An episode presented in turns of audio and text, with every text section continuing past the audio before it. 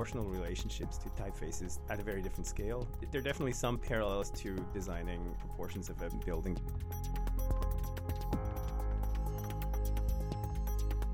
Reto Geiser is an architect and educator who founded the Houston-based firm MG & Co. with his partner Noemi Mollet in 2010.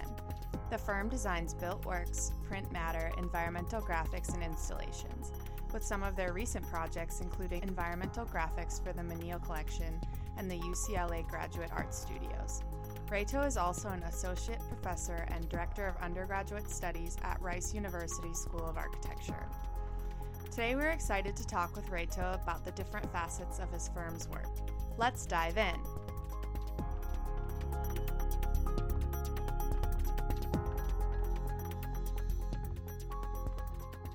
So, today we have Reto Geiser on the podcast. Reto, thank you so much for being with us today. Thank you for having me. Just to kind of preface our conversation today, your firm does a lot of uh, more traditional architectural work in the built environment, but you also do a lot of things with graphics, whether that be designing books, environmental graphics, exhibitions, signage. So I wanted to kind of focus our conversation a little bit more on that today, just to give our listeners a little uh, preview. First off, how do you begin making design decisions about books, thinking about for context, you've done the graphic design for the Atlas of Novel Tectonics for Reiser and Umemoto, and you later designed and authored Giedion in America. So, what is the process for designing those, or how do you kind of begin with a task like that? I think I have to clarify first. Atlas of Novel Tectonics is a book I designed in collaboration with Donald Mack, good friend who also worked for Bruce Mau around the same time when I did and it was one of our first independent projects. Um, Giedion and America is based on my scholarship, so I'm the author, and I collaborated with the graphic design firm, but I did not design it. But nevertheless, I think they're actually two interesting projects to talk about your question. So, Atlas of Novel Tectonics started in 2000, so about six years before it was published. It's a very slow project. And 2000 was a time when a lot of these megabooks were published in the aftermath of SML It was a time when printing got really much more affordable when uh, the Chinese market opened for printing in many ways, and um, a lot of printing was done overseas at much more affordable cost. And so a lot of architects started to produce these big books with many pages, glossy, full color, not much editing. And when Jesse and uh, Nanako Reiser Umemoto approached us to design the book, we basically started off as we always would, trying to understand their practice. They were trained at Cooper Union. Lots of hand drafting, hand modeling, the sort of analog side of things is very much present in the practice, even when we got to know them. Lots of amazing models made out of wax. And at the same time, they were also working with cutting edge computer technology at that moment. They were modeling in Maya and in other 3D programs. And so it was this practice between different modes of working, between different times of working in this transitional moment still. We wanted to respond both to that, but also to this particular moment in publishing. The book is called an atlas, but it has the size of a brevier, of a kind of pocket book. It's very compact in its format. That was intentional. Also, this maybe slightly uh, contradictory appearance at first. So we wanted to work with the old, but we also wanted to translate it into a contemporary context. The cover, for instance, is held in a curious contemporary material that's mostly used for packaging, not really for mm-hmm. book application. So we're interested in materials also. And then Giedion in America has a very different story. So that's a, a, book that contains about 10 years of my scholarly life. And it was clear to me that I would not want to be the designer for my own book because I felt like I needed distance to it. Even though I'm practicing together with Noemi Mollet, my wife, there is a kind of different perspective within the practice, but it felt like that would be too close to home. And it's really this kind of collaborative way of working that I think defines the projects in our firm, but then also defines such collaborations outside of the firm. I think most decisions are driven by content, by concepts that are part of the scholarship or part of the artwork when we work with artists or part of the architectural practice. We really try to understand those types of contexts in order to derive graphic form out of that. And so it seems like having a very detailed process and looking and understanding context seems very similar to kind of the design process where you're making decisions about the typeface or materials that are going into the book, just as you would make decisions about materials on an architectural project, and then also trying to understand contexts in both cases. Um, do you think there are any other similarities between designing buildings and designing books? It seems the connection is very clear to you, but I think that would be something that might be interesting for our listeners. Typography, for instance, I think is very architectural in many ways. If you zoom into a letter form of a typeface and you start to look at it closely, uh, a serif is not anymore just like a serif.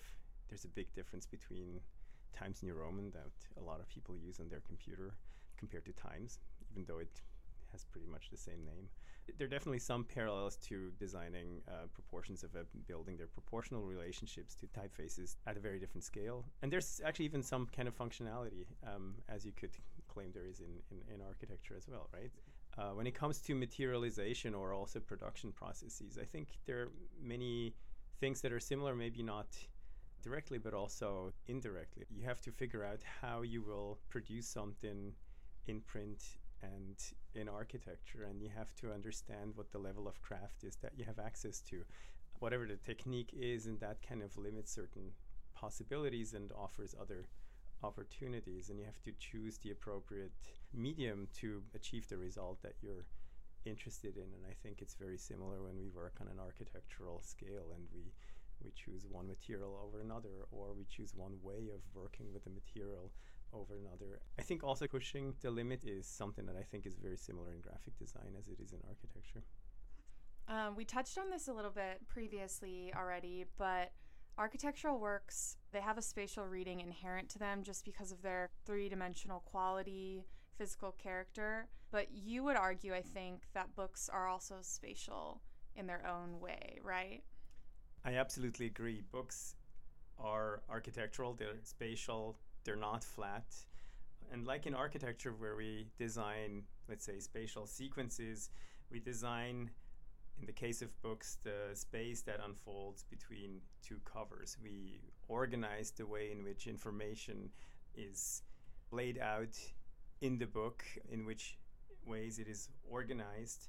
We modulate the relationship between text and images between white space and let's say for instance text heavy areas and that allows us to basically define the pace of the reader um, how they experience a book how fast they read a book or where we slow them down in that sense it's very much based on the relationship between space and time as it develops within a book and through that we essentially shape the experience that a reader has and the reader's immersion into the space of the book. Mm-hmm. And you kind of touched on this a little bit, zooming in just right into the typeface. And then, kind of, when you're working on a building, you're zooming out a little bit. You're working across all these different kinds of skills, like the macro and kind of the micro. What do you think having that opportunity affords you? Or, like, what have you learned from that, uh, looking at different scales? I think it's always critical to understand the small in order to operate on the big, or vice versa, understanding the kind of larger scale in order to operate on the smaller one. And I think that's both true in architecture and in any kind of graphic endeavor. When we work on environmental graphics, I think we engage with the building in a very meticulous way. We really have to understand the building inside out. I mean, as you as you do when it's year on, but I think more so than if you would just visit a building and you start to kind of see things that you might have not noticed if you would just be the regular architectural tourist, right? Mm-hmm. And I think from these uh, close readings, you learn a lot about architecture in general, I would say. We learned a lot about how people occupy buildings and how they move through buildings because that's at the end of the day what we have to anticipate when we work on wayfinding. We have to find ways in which we can essentially make up for the things that architecture cannot communicate. So ideally, I guess a building is designed in a way that it can communicate as much as possible for itself, and so that our job when we do environmental graphics is really reduced to a minimum. That's at least what I would sort of believe in, and I think understanding what that means I think eventually also loops back into our own practice when we design on a larger scale. So I think there are lots of connections forth and back. And I think transcending scales is really critical to our practice. Mm-hmm. Several of your recent projects, you did the environmental graphics for the Menil collection and also the UCLA Graduate Art Studios work with type at the scale of the building. Um, so you had to do signage and room labels. How do you begin to tackle the challenge of embedding these design interventions into these buildings that were already pre-existing um, and had kind of identities environmental graphics are essentially almost a perfect marriage between architecture and graphic design it um, really is like one of these tasks that allows us to bring in the expertise from both ends um, i think it takes a lot of uh, architectural spatial comprehension in order to be able to grasp the complexities of these projects. And then you engage on a very typographic level in many ways.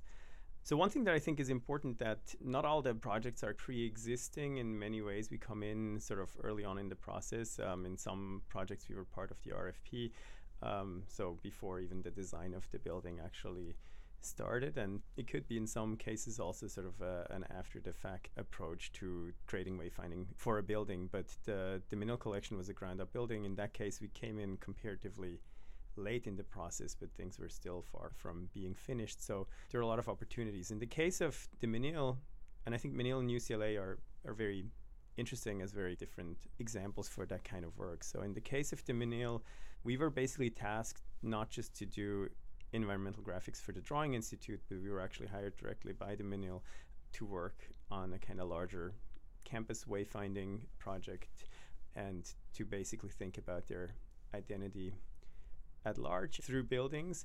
And so the first thing we really had to do was like a lot of analysis of who the Menil collection is, what their identity is, how their identity had been manifested to that point graphically through many different products from like books that they produced to stationary letterhead how even current museum buildings were named and we realized very soon that there wasn't really a very strong system in place which was also beautiful in many ways. Like the Menil is a very bottom up organization and an organization that as opposed to a museum of modern art or even the museum of fine arts here in houston doesn't have this identity that's just kind of pressed on everything. And so our challenge is really how to maintain some of these qualities while also helping people to understand the complexities of this campus more easily and also to figure out ways in which the new building could be treated, but at the same time also how some of that could be projected back onto the existing building that needed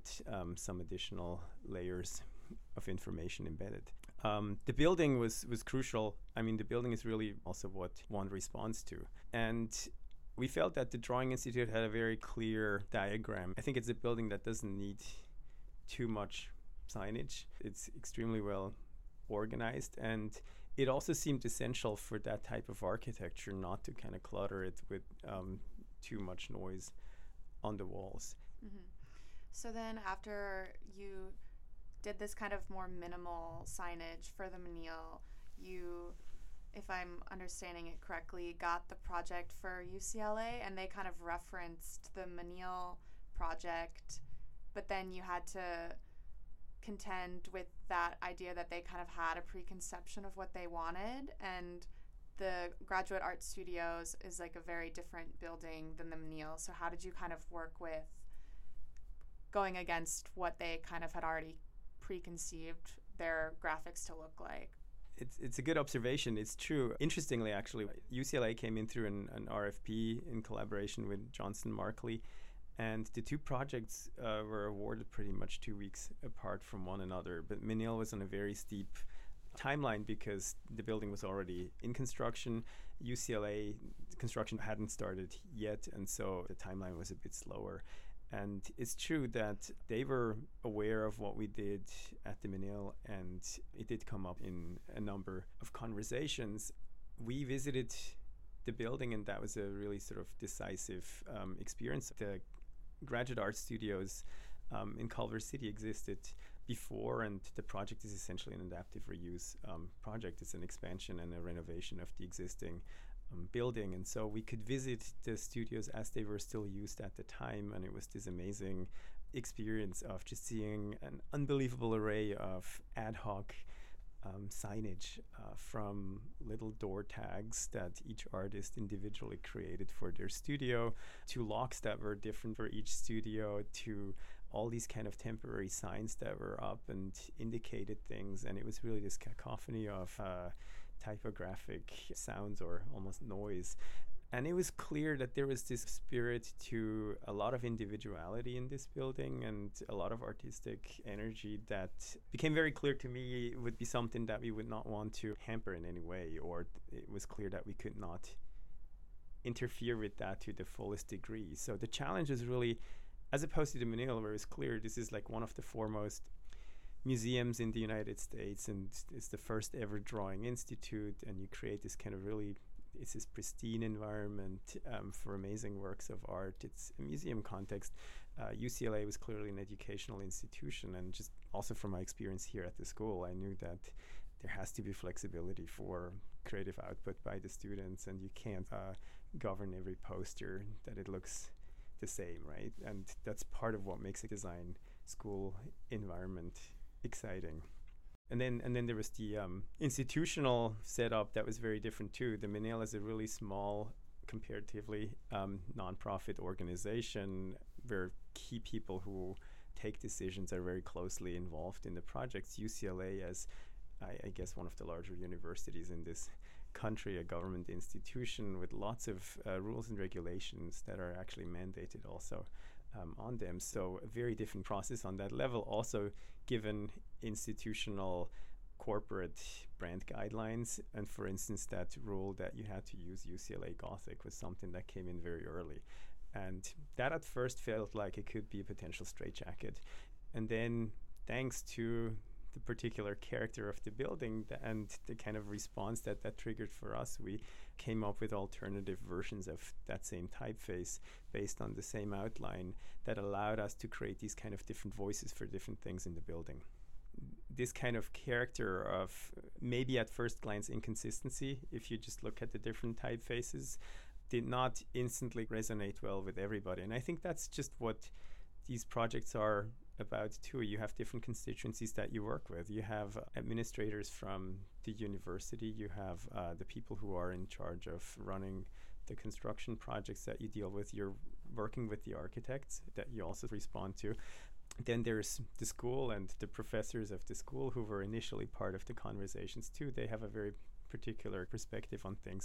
And then there's development or advancement, as it's called in other places. And they basically come in with the perspective also of the donors and how they have to recognize them and how they can raise the money that they need to raise in order to make these buildings happen. Uh, again, I think for that project, we did probably even more mock ups in terms of producing each sign type.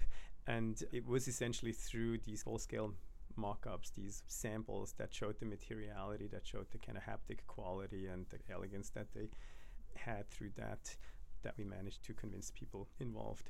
But it was super critical to us that a project like that has to be treated differently from an institutional project. And I think that's the same eh, actually with on the level of the architecture. The Menil is sort of perfectly finished and UCLA, the art school, has wood framing that is actually revealed above the eight foot height of the drywall, and you can just see the framing.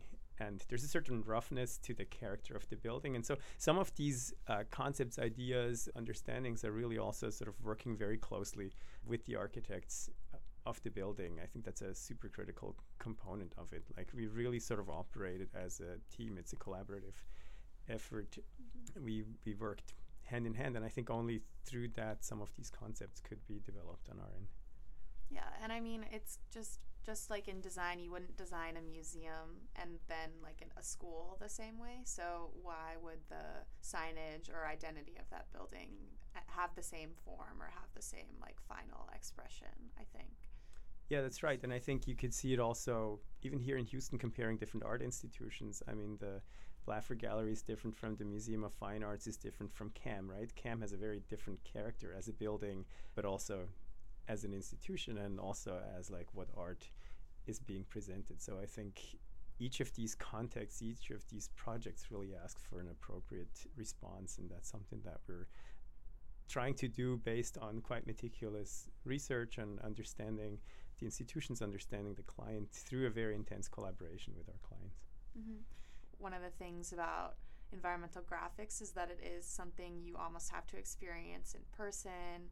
I think you've said that it's very hard to photograph them. So I guess what I'm wondering is I guess it's kind of hard to market yourself when you really want the building and the wayfinding to kind of speak for itself. But in that sense, it doesn't really end up being represented well for like people to see in other places or you can't really see experience it at a digital level almost I think it's an interesting question, and I'm not sure that the difference between environmental graphics and architecture is that dissimilar on that end. I mm-hmm. think there are environmental graphics projects that we know, some of them that I really like actually. Like if you think about Sea Ranch and uh, kind of amazing super graphics there, like there are definitely ways in which you can photograph that and it looks stunning. Mm-hmm. But there are approaches, such as the approach that we took in the case of the Menil, where people will not leave that building after they visited predominantly remembering the work that we've contributed to it. And that's perfectly fine. We believe that's how it should be for a project like that. It's what we sort of described as like a presence through absence. Like we wanted people to basically find what they want to find without the hassle but also without that overpowering everything else. I think the main actor in this building clearly has to be the art. So, in that sense, I wouldn't be frustrated by it. I also think that there's something about also moving through the building and the experience that you have and the way you see it, you can only sort of grasp when you're actually in the space and when you're experiencing the space. And there's hardly ever a way in which you can kind of translate that into an image in print or an image through Instagram or something like that, right? So there are details that you can maybe reproduce, but the actual experience, I think, is probably impossible to reproduce. And I'd say I'm pretty fine with that. And I think it's actually not that dissimilar for some of our architectural projects. Mm-hmm. Like, our projects are not, uh, I would say, sort of first and foremost iconic form driven. So, so the image, they're not that iconographic, so the image cannot be necessarily always reproduced that well. And if you, for instance, take the Chicago Architecture Biennial Rooms for Books installation that we did two years ago, there are ways in which you can take pictures of it and it might look actually quite okay. But I think there are aspects to that space, like transitioning through the intersection of those two walls and this kind of mirrored space, that are just practically impossible to really capture or same with the Studiolo project, this kind of residential space, almost like furniture insert into an existing space.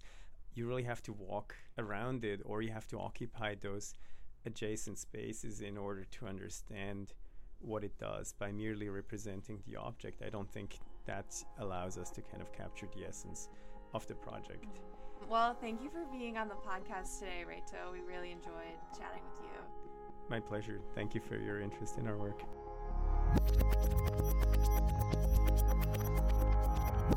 For more information on MG & Co.'s work, please visit their website, molletgeiser.com. If you liked what you heard today, please leave us a review. And don't forget to subscribe to our page on your favorite platform to keep up with new releases. I'm your host, Lindsay Chambers, and this has been Tete a Tete.